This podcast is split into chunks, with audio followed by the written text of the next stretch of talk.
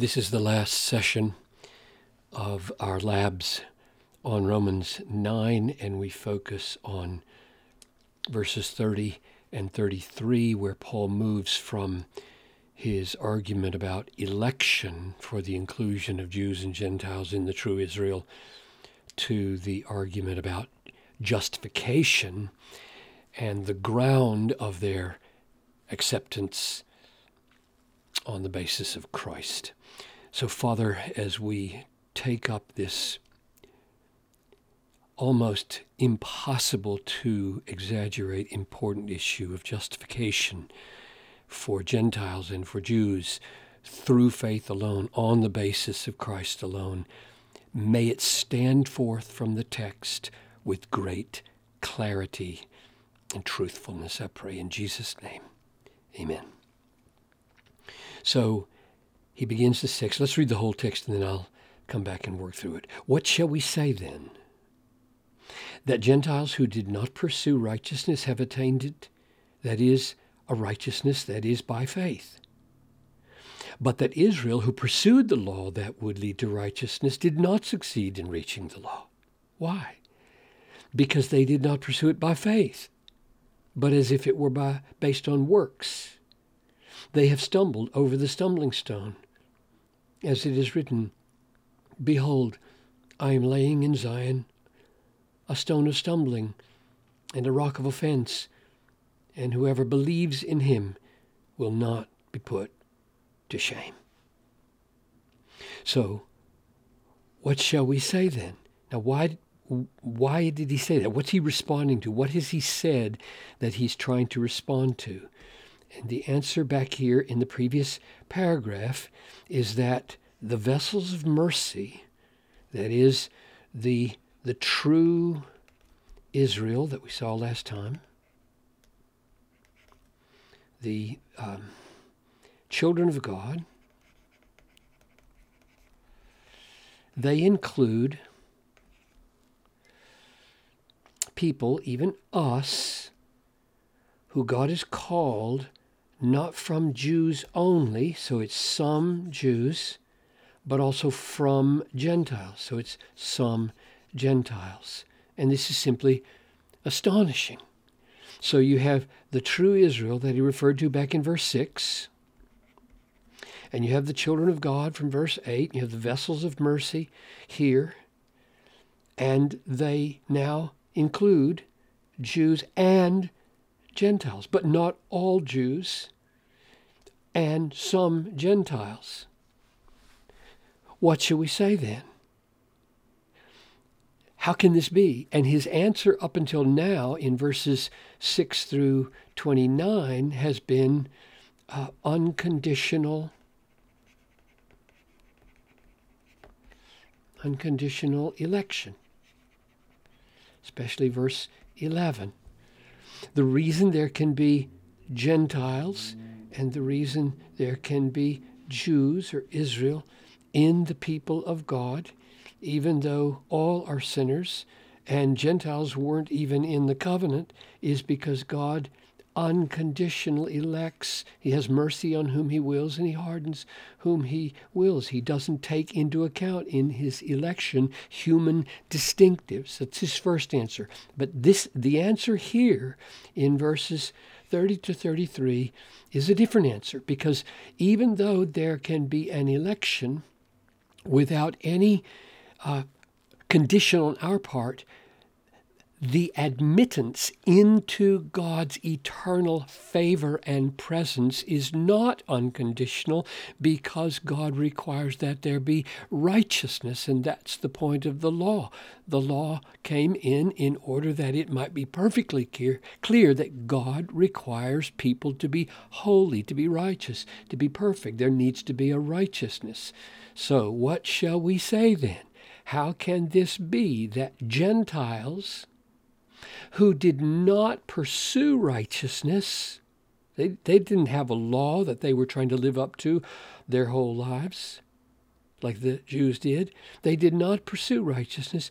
They have attained it. They have attained the righteousness required to enjoy the eternal favor of God. How can it be? Namely, a righteousness that is by faith.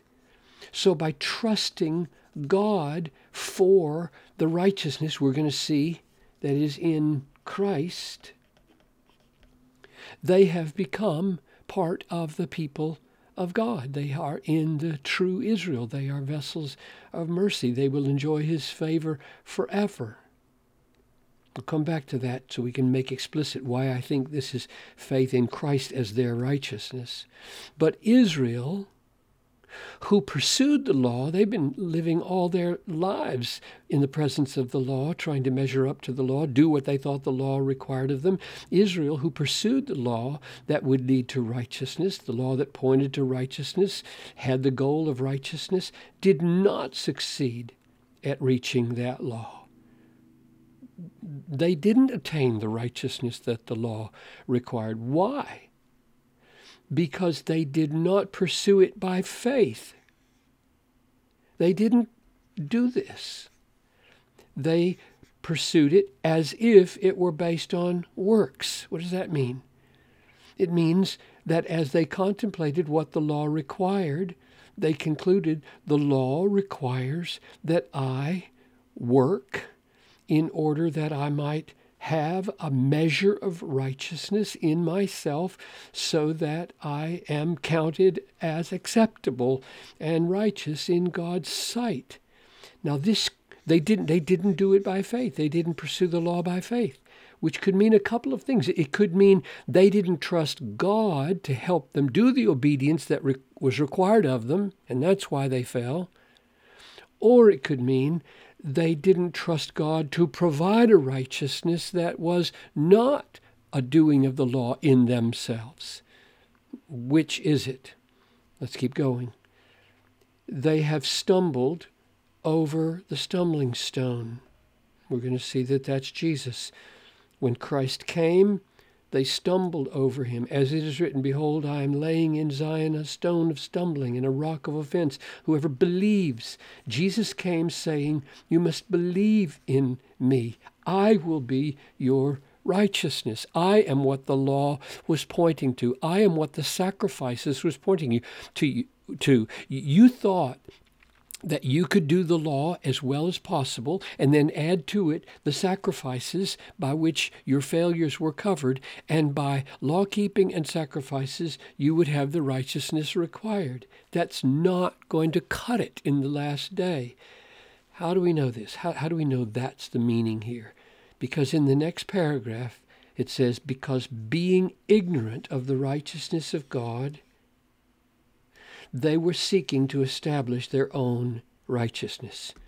So when you go back here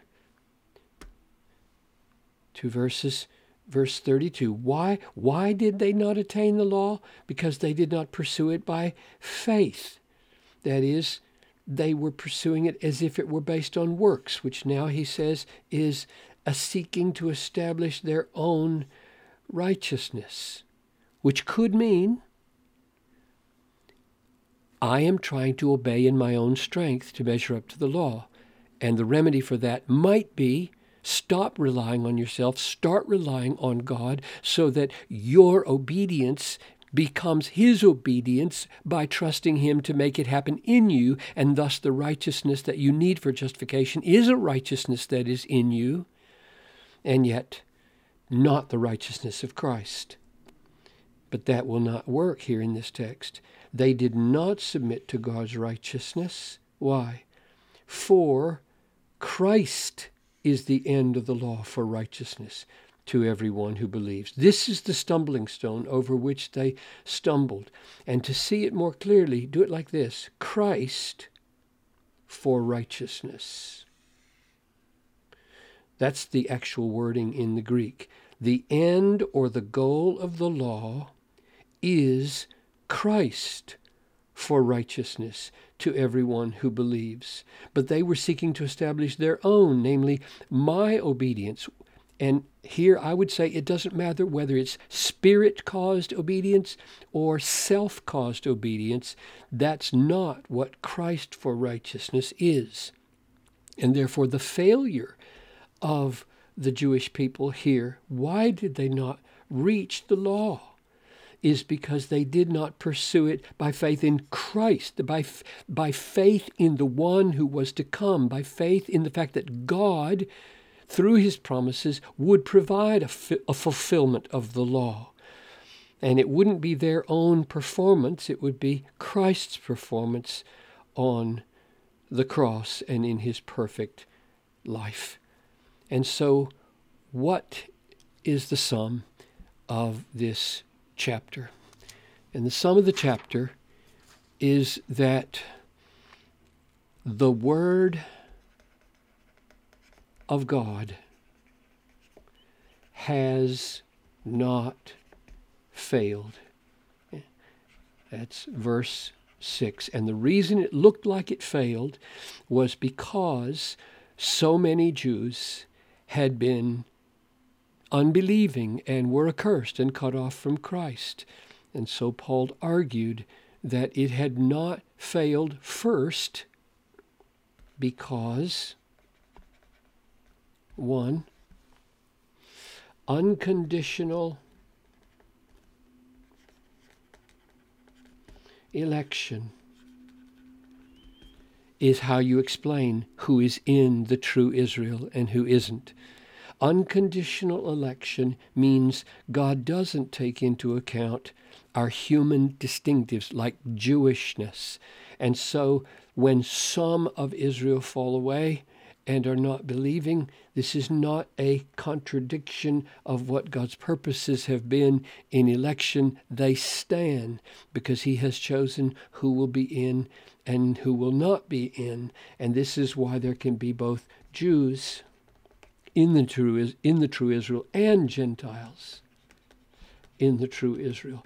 Because Gentilishness and Jewishness do not make the decisive difference. God, in his having mercy on whom he wills, makes the decisive difference. And the other reason that the Word of God stands is that justification having righteousness before God that counts in the last day and enables us to stand accepted and perfect in His presence is on the basis of Christ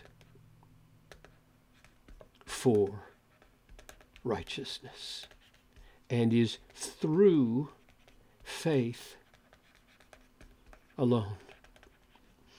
And so, because justification or righteousness before God is based squarely on Christ for righteousness and can therefore be appropriated not by works but only by faith alone, both Gentiles who have that faith and Jews who have that faith may stand in the presence of an all holy God, accepted, loved, and enjoy forever. And thus, the Word of God, the Word of promise, the Word of purpose for his people has not and never will fail.